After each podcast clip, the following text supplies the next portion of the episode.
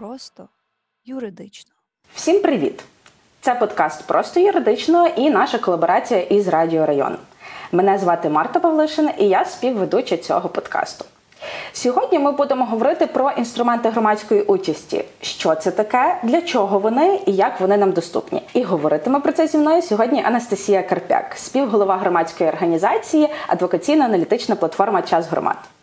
Правильно, Марта. Вітаю. Вітаю всіх. І зроблю маленький дисклеймер. Ні цей епізод, ні подкаст загалом не є юридичною консультацією. Тому якщо у вас виникатимуть якісь запити, звернення чи проблеми, ми радимо вам звернутися до профільного спеціаліста. Анастасія, вітаю вас. Дуже рада, що ви до нас завітали. Тема насправді є дуже цікавою і актуальною, особливо в період виборів. Але я помітила, що в суспільстві, в принципі, відсутнє конкретне розуміння, що це таке громадська участь і місцева демократія. І для чого нам це потрібно, і як ми з цього можемо, зокрема, наприклад, отримати якісь переваги, якусь вигоду. І чи можете ви загалом так окреслити для нас, що таке громадська чи громадянська участь? Я зустрічала різні терміни. Що таке місцева демократія, як вони між собою співвідносяться, яка є різниця? Звичайно. Давайте почнемо з Революції Гідності, тому що рівно в момент після Революції Гідності ми почали говорити про таку річ, як місцеве самоврядування і передачу повноважень в рамках децентралізації, передачу повноважень на місця. Повноважень і грошей. Тобто фактично міста стали самостійно розпоряджатися своїми бюджетами і вирішувати, на що ті чи інші кошти тратити. Ми отримали досить потужну автономію, а разом з цією автономією ми отримали багато обов'язків і почали вчитися, яким чином управляти своїм містом. І тут якраз дуже корисною стає місцева демократія і громадська участь. Тобто, якщо так, постараюся просто пояснити, що така місцева демократія, це є певні процедури, за якими громада бере безпосередню участь в управлінні життя міста чи держави. А громадська участь – це система дій, методів, механізмів участі у визначенні та вирішенні проблем на місцях. Тобто, фактично, місцева демократія і громадська участь надзвичайно тісно пов'язані і неможливі одне без другого. Це є важко, тому що ти мусиш на місцях вирішувати, що тобі потрібно робити, але ти несеш за це відповідальність. І якраз вся крутизна децентралізації полягає в тому, що ти впливаєш на процеси в твоєму місті. Зрозуміло. А от які є безпосередньо інструменти цього впливу в себе, в громаді, там, в місті, в районі? Основний інструмент – ходити на вибори. Вибори президента, на парламентські вибори.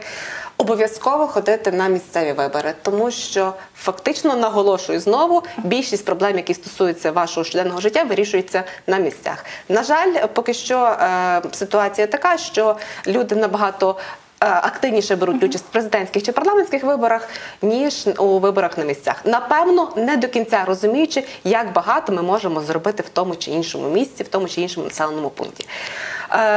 Окрім того, що ходити на вибори, ми можемо писати звернення. Писати звернення всім. Писати звернення президенту, писати звернення меру, писати звернення різноманітним чиновникам.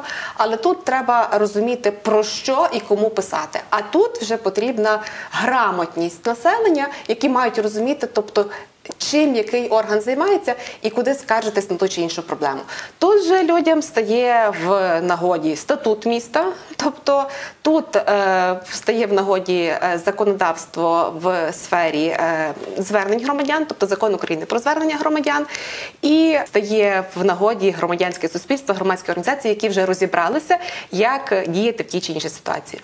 От те, що ви зараз перелічили, воно в більшості стосується ситуації, яка нам доступна наразі в Україні. А от чи є якийсь корисний досвід із-за кордону? Тобто, як це практикується у світі? І чи ми можемо це ефективно запозичити для себе? Чи вже ми це запозичили для себе? Про світ. Тут дуже цікаво про світ говорити, тому що насправді інструменти громадської участі активно почали застосовуватися десь приблизно з 1985 року, в той момент, коли більшості з нас ще, напевно, не було на цьому світі. Ну, мене, принаймні, точно. А я була тільки в планах своїх батьків. Світ десь трошки на крок попереду. Але ми активно доганяємо, тому що в нас є доволі поширена мережа інтернет, а це є важливою складовою в інструментах громадської участі, тому що ми маємо можливість легко доступитись до тої чи іншої інформації. Ми можемо зайти на сайт Верховної Ради, можемо зайти на сайт міської ради, на сайт депутатів міської ради, ми можемо переглянути дані з тих чи інших відкритих реєстрів. Тобто фактично через мережу інтернет ми отримали доступ до величезної кількості документів, до яких цього доступу раніше не було. Дуже цікавою є річчю те, що громада потребує між собою консультацій. Тобто, і якщо колись там в древні часи потрібно було зібратися на віче, тобто вибрати головуючого цього віче, розпалити велике багаття і там шапками чи не шапками голосувати за ті чи інші питання, зараз ми перетворилися в диванних експертів, які відкривають свій мобільний телефон, заходять в Фейсбук, на Варту, людоньки, порадьте, на гарячу лінію міста. Ну так, на Варту зараз не заходять, але Варта вже створила новий ресурс, так що я думаю, ми скоро знову зможемо заходити на Варту. І там обговорюють інші питання, які стосуються проблеми чи району, чи там вулиці, чи міста загалом. Розвинуті цивілізовані країни, ну, наприклад, подивимось на Іспанію, вони побачили, що є отака от проблема, і зрозуміли, що найпростіше зрозуміти громадськість, так, щоб це було недорого і в той же момент можна було легко оперувати тими даними, потрібно створити єдиний портал, на якому вони розмістили і петиції, на якому вони розмістили і всі проекти громадського бюджету, які подаються людьми, і на якому вони розмістили всі ухвали, де люди в режимі реального часу можуть цю ухвалу прочитати і дати свої коментарі, так як от в Google Docs ми, як працюємо з документами через Google Docs, ми можемо через режим коментування дати свої якісь думки стосовно того чи іншого якогось пункту. Тобто, фактично, депутат там, в розвинутій країні, може перед сесією відкрити документ і побачити реальну думку жителів свого міста стосовно прийняття чи не прийняття цього документу і окремих його пунктів. Тобто, через залученість громадськості депутат отримує додаткову інформацію і на основі цього може приймати те чи інше рішення. В нас ситуація, на жаль, є іншою. Тобто в нас на сайті міської ради ми маємо ухвали, які пропонуються до розгляду на наступній сесії, але можливості там коментування цих ухвал немає. І от депутат той чи іншої фракції, який працює, якщо чесно працює, то на безоплатній основі, так, тобто депутати не отримують зарплати, про це звернув ще раз увагу, мусить самостійно перед сесією десь вільний від роботи час відкрити цих 200 ухвал, переглянути, перечитати і прийняти рішення по кожній ухвалі. Ну це ж трудом насправді. Тобто, як одна людина може бути компетентною у всіх питаннях? А так, як от говоримо ще раз, повертаємося до Іспанії, тобто депутат відкрив ухвалу, побачив, хто з якій залишив коментарі, і на основі цієї інформації ще десь з кимось порадившись зі своїми колегами, з експертами, приймає те чи інше рішення. Тобто, там депутат вміє використати громадянина і його знання. У нашому випадку, на жаль, депутат лишається сам на сам. Але ми, як громада, всі свої якісь проблеми обговорюємо, тому що притаманно людям обговорювати, але ми це обговорюємо на людинки порадьте, на Варті і на інших таких от ресурсах. Тобто мудрі люди це об'єднують в одну систему і там можна працювати. Ми поки що маємо ці самі інструменти, але вони є роз'єднані і, на жаль, не про всі знає населення нашого міста. От ви згадали про цю можливість коментування, в мене одразу таке питання виникло. Є такі звані, я знаю, що є процедура громадських обговорень, коли приймаються певні рішення. І от у мене питання, наскільки залучена громада, в принципі, в ці громадські обговорення? Тобто, чи вони там ходять на них, беруть в цьому активну участь? Наскільки от можна говорити про рівень бажання і залученості там містян, наприклад, в цих громадських обговореннях? Тут дуже тяжка відповідь на це запитання, тому що насправді всі світові практики свідчать про те, що з людьми треба говорити. Жоден чиновник, жоден депутат не знає так добре проблеми району, як це знає місцевий житель. І коли я в своїй громадській активності проводжу ті чи інші дії, я завжди в першу чергу питаюся в людей. Тому що люди часто набагато краще розуміють, як вирішити те чи інше питання, ніж ти, маючи свою вузьку точку зору. Звичайно, що бувають бредові ідеї. Ну, тобто, ти не можеш від них подітися, але кожна ідея, ну, хай краплинку, але рацію в собі має. І тому оце от, ну, масове обговорення є вкрай необхідним. На жаль, от, наприклад, ми мали громадські слухання, громадське обговорення по вулиці Степана Бандери. Угу. Тобто багато людей було проти певних рішень, але міською радою було настільки якось опрацьовано і витягнуто конкретну інформацію з тих громадських слухань, коли всі проблеми звелись до того, чи залишати бруківку на вулиці Бандери, чи давати асфальт. І громада розділилася на дві групи, одній бруківка, другий асфальт, вони між собою пересварилися, але про всі інші проблеми, які обговорювалися в рамках реконструкції Бандери, всі перестали думати навіть. Тобто, можливо, там треба було робити 4 смуги, а не 2, так? Бо було 3 колись. Тобто, були, ну, можливо, треба було зробити трошки ширші виїзди на вулицях. Десь більше велопарківок, десь менше паркомісць або навпаки. Але людей зіткнули лобами навколо однісінького питання, яке, на мою думку, взагалі не було настільки важливим, забувши обговорити всі інші справді важливі питання в функціонуванні цієї вулиці після реконструкції. На жаль, Бандери – це, хоча він жахливий приклад, але це єдиний приклад, де мешканці брали партисипативну участь в плануванні реконструкції вулиці, хоча дуже багато чого не було почуто.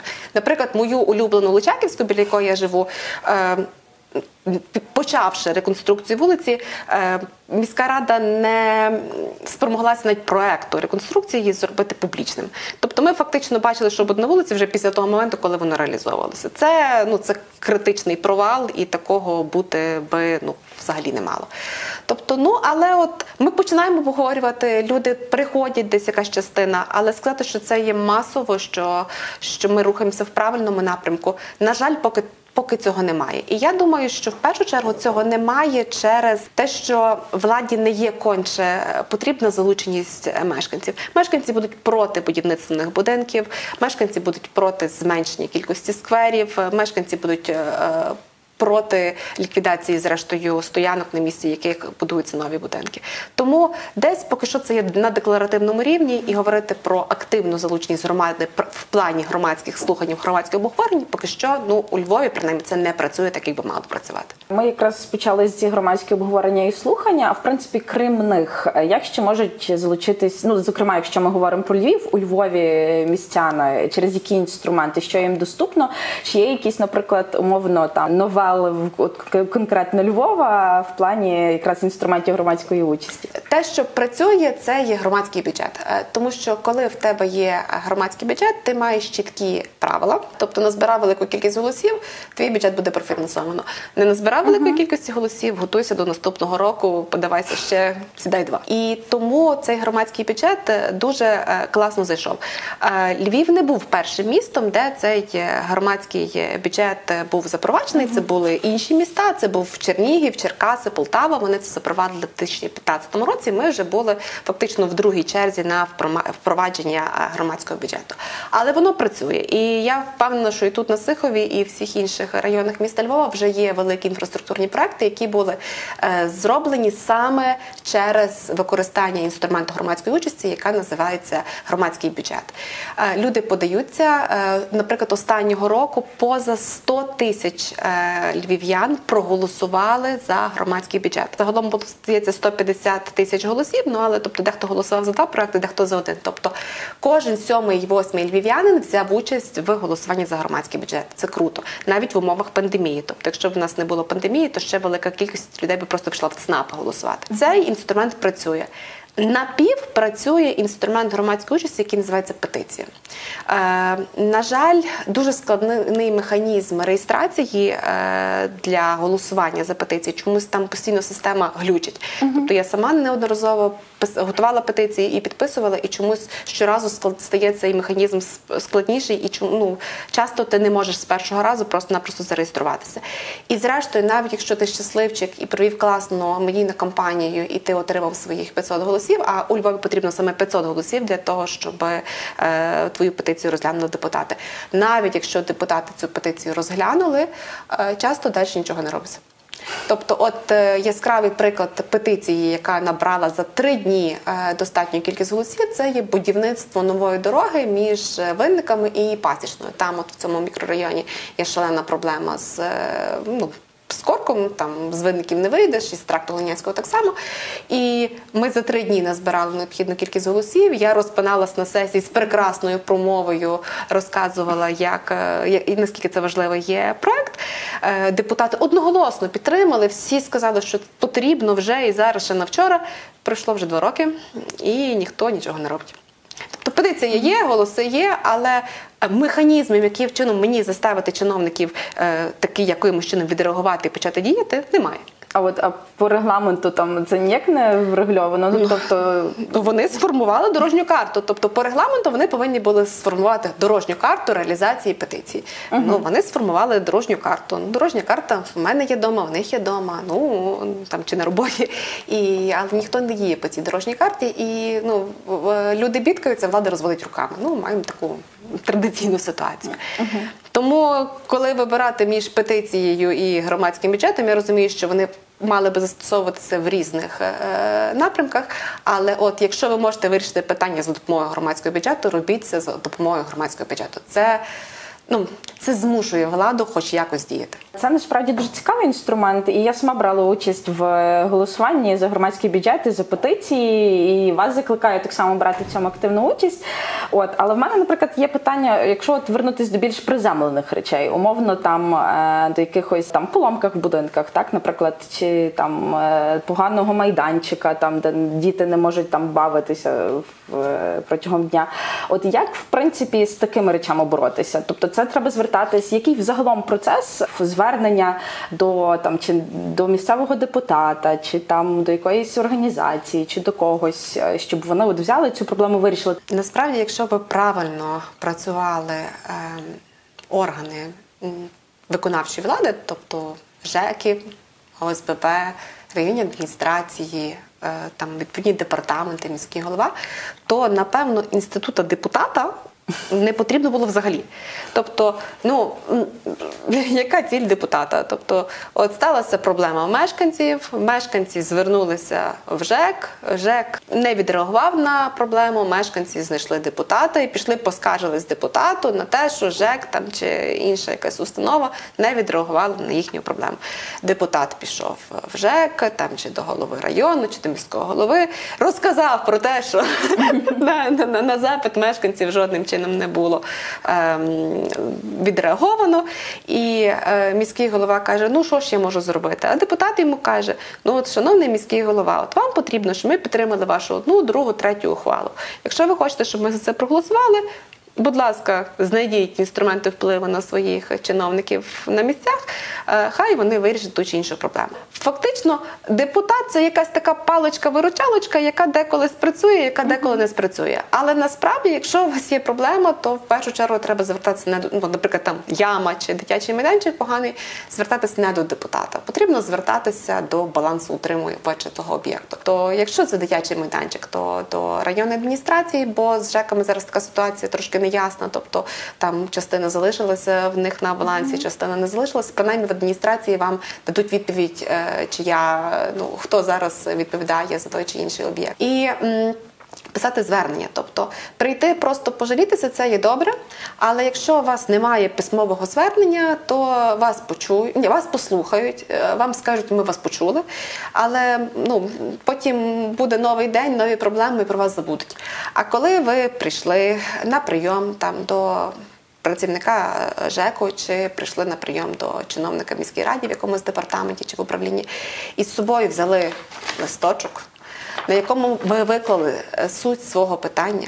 І на цьому листочку, ви його зробили в двох копіях обов'язково, і ви маєте на ньому відмітку про те, що це зареєстровано в, там, чи в ЖЕКу, в випадку ЛКП, ми тепер називаємо, Львівське комунальне підприємство, то ви, принаймні, маєте документ про те, що ви подали своє звернення.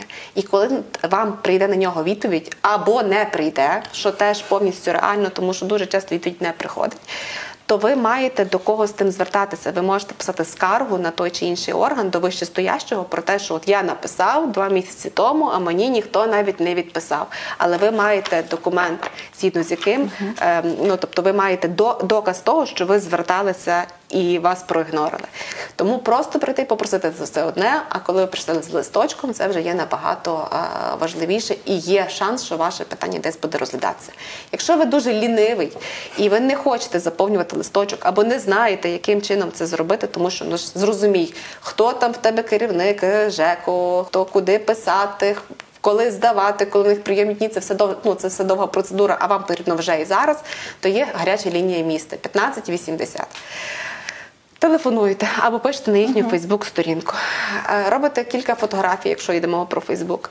Виставляєте ту свою яму там, чи дитячий майданчик і кажете, тут життя пройшло мимо, та, і нам треба вирішити питання, ніхто не реагує. І гаряча лінія міста може зареєструвати, вона реєструє ваше звернення і перескеровує його безпосередньо до виконавчих органів. В той самий ЖЕК. Але, тобто, якщо вам лінь писати, ви можете зателефонувати на гарячу лінію. Є питання, якщо вони якогось такого дрібного ремонту, то 1580 вас врятує. Якщо питання вже якогось такого більш комплексне, наприклад, там як реконструкція дитячого майданчика, то вам потрібно в будь-якому випадку писати. Коли на це треба багато грошей, то мусите розуміти, що, напевно, треба буде подаватись на громадський бюджет. Бо навіть якщо ви напишете листа про те, що майданчик в жахливому стані, прийде якийсь Викоп Петро, умовно, щось трошки підлатає, щось там кілька цвяхів заб'є, але на тому буде крапка. Коли треба велику кількість грошей, вам потрібно цей майданчик подавати на громадський бюджет, збирати навколо себе групу однодумців і разом з ними його відновлювати. До речі, ви згадали про гарячу лінію міста. У мене недавно виникла ситуація, коли йшли по вулиці, я ледь не впала в люк, бо його хтось там не закріпив. Ми так само одразу сфотографували, надіслали на гарячу лінію міста, і буквально через кілька годин одразу ж там приїхали, це обгородили. Тобто, в плані таких дрібних питань це реально працює. Зараз тут дуже важливо цей випадок, який трапився кілька місяців тому на вулиці Зеленій, коли через незакріплену кришку люку загинула дитина.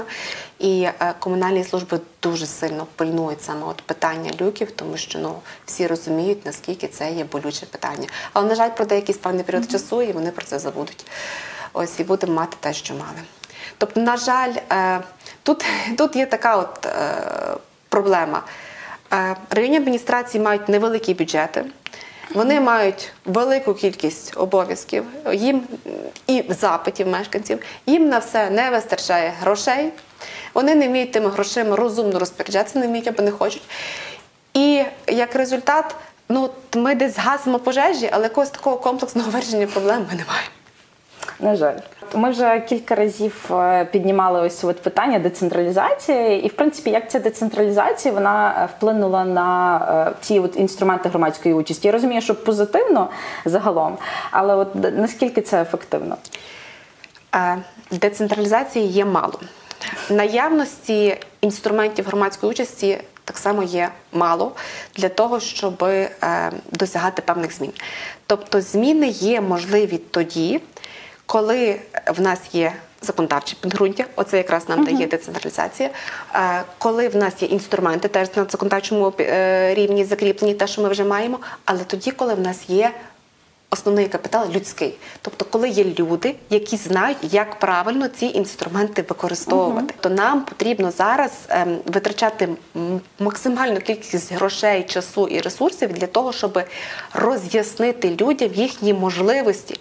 Люди не знають про те, на що вони можуть впливати. Людина не знає, яким чином домогтися встановлення лампочки чи додаткового пішохідного переходу. Люди не знають, як використовувати ці інструменти. Тому і ми в часі Часі громад активно займаємося процесом саме просвітницької діяльності, щоб люди, особливо школярі, тому що якщо ми зараз навчимо школяра, він прийде додому, розкаже своїй мамі і своїй бабці. Бабця вже, як дізнається, вона вже не буде розказувати попереднім поколінням, а діти, вони люблять говорити.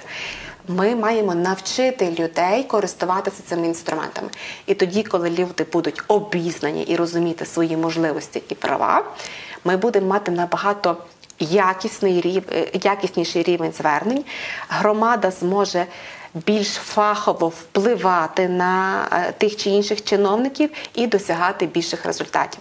Але тут виникає інша проблема. Для того, щоб були люди, які мають вчити інших людей, як використовувати інструменти громадської участі і всі інші якісь можливі способи залучення громадськості, потрібно, щоб хтось за це платив. Ну, тобто, насправді, волонтерство – це дуже кльова штука, але волонтерство воно здійснюється лише там в вільний від роботи час, і тоді в нас немає системності.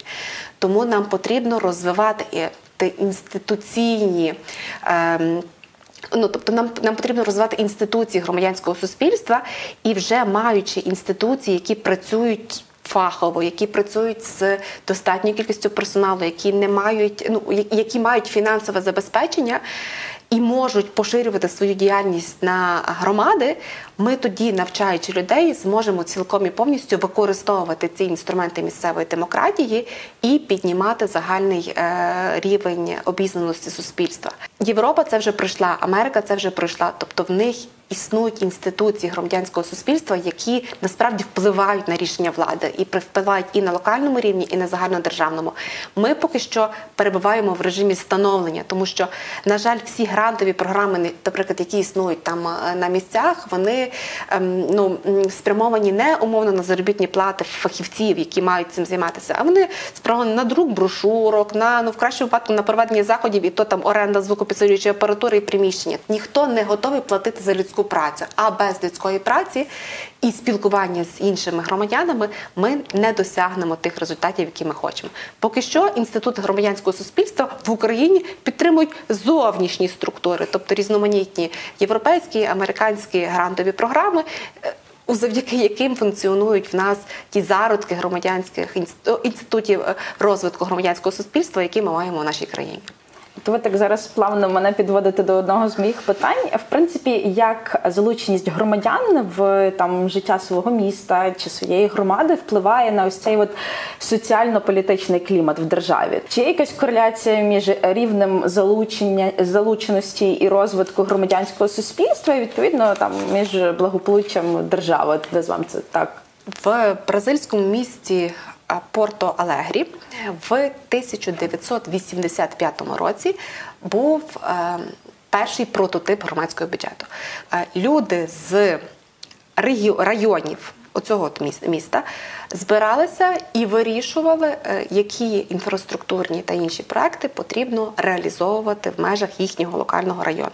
Ті райони, які були ефективніші, активніші, більш згуртовані, навіть якщо вони мали меншу кількість мешканців, вони отримували більшу суму грошей на реалізацію своїх ініціатив.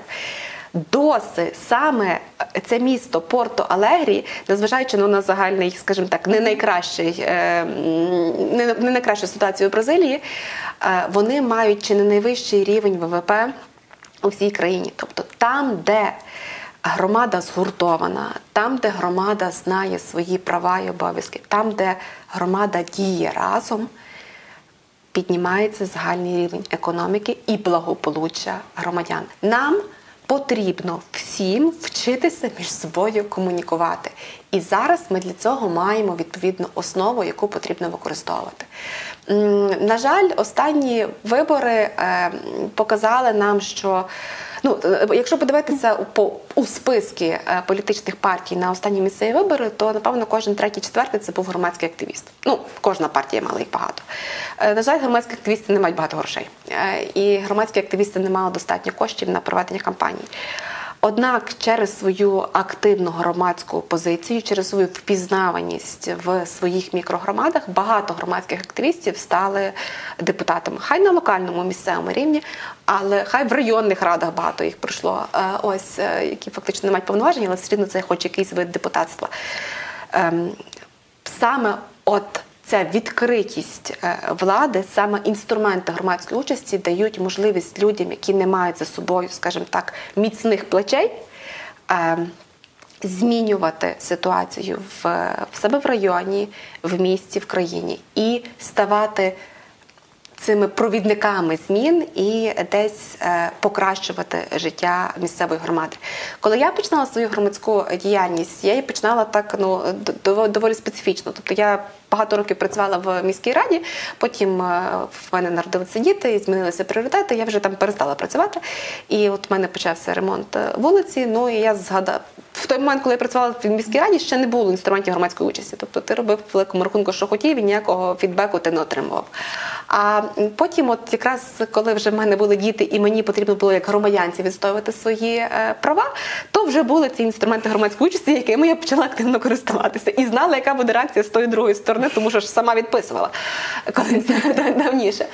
І оця от можливість залучення громади до вирішення спільних проблем дуже гуртує громаду, створює свій такий як мікроклімат і дає поштовх розвитку громадянського суспільства. І саме в розвитку громадянського суспільства є наше майбутнє, я в цьому впевнена. І я так розумію, того і важливо брати участь, в принципі, в громадському житті і в житті своєї спільноти, тому що я помітила дуже часто таку ситуацію, що недавно, наприклад, стояла на зупинці, трамвай дуже довго не їхав, і коли нарешті він приїхав, він ще довше стояв, і люди починають обурюватись, в якийсь момент хтось кричить, що треба писати садовому, щоб садовий вирішив це питання. Тобто я помітила того, що в принципі в людей відсутнє якесь уявлення, хто за що відповідає і як вони можуть тиснути на певні важелі впливу. Тобто існує така ситуація. Як, в принципі, з нею боротися? Тобто, як підвищувати цю обізнаність громадян в тому, хто за що відповідає, і що місцями на такі ситуації можна вплинути самостійно. І тому важливо брати участь в таких речах. Дивіться, коли я брала участь в місцевих виборах, то коли я ходила по хатах, це так зване КВДД називається, тобто ми стукали в двері, казали: "Добрий день, мене звати Анастасія Карп'як, я балотуюся до міської ради, хочу стати депутатом, допомагати вирішувати ваші проблеми". То дуже багато людей мене питалися про дві речі. Одна річ, чи я буду надавати матеріальну допомогу, а друга річ, чого міський голова не піднімає пенсії. Це було два питання, які насправді дуже багато людей запитували.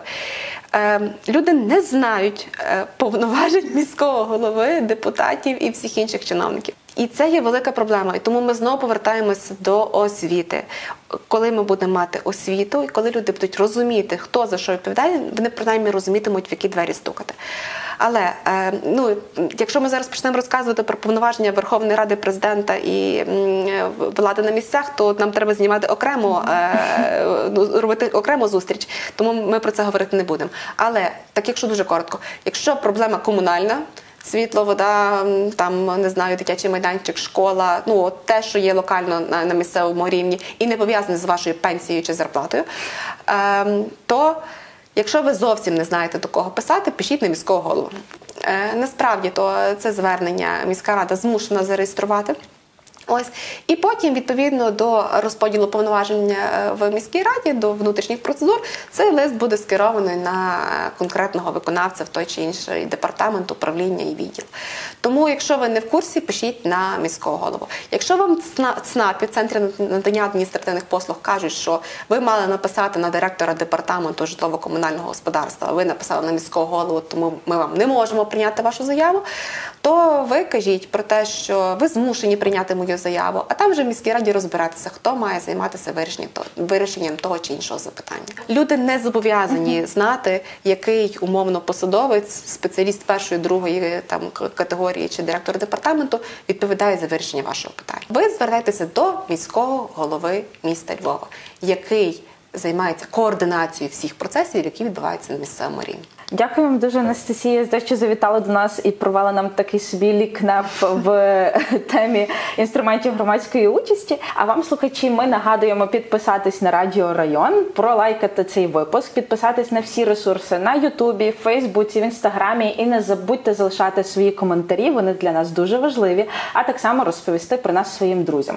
І так само підписуйтесь на Просто юридично, на SoundCloud, ми також маємо свій телеграм-канал і віднедавна запустили свій Інстаграм. Instagram. А про нашу громадську організацію «Час громад» ви можете більше дізнатися у нас на Фейсбук-сторінці. Шукайте «Час громад» на Фейсбуці, а також шукайте Анастасію Карп'як латинкою і кирилицею.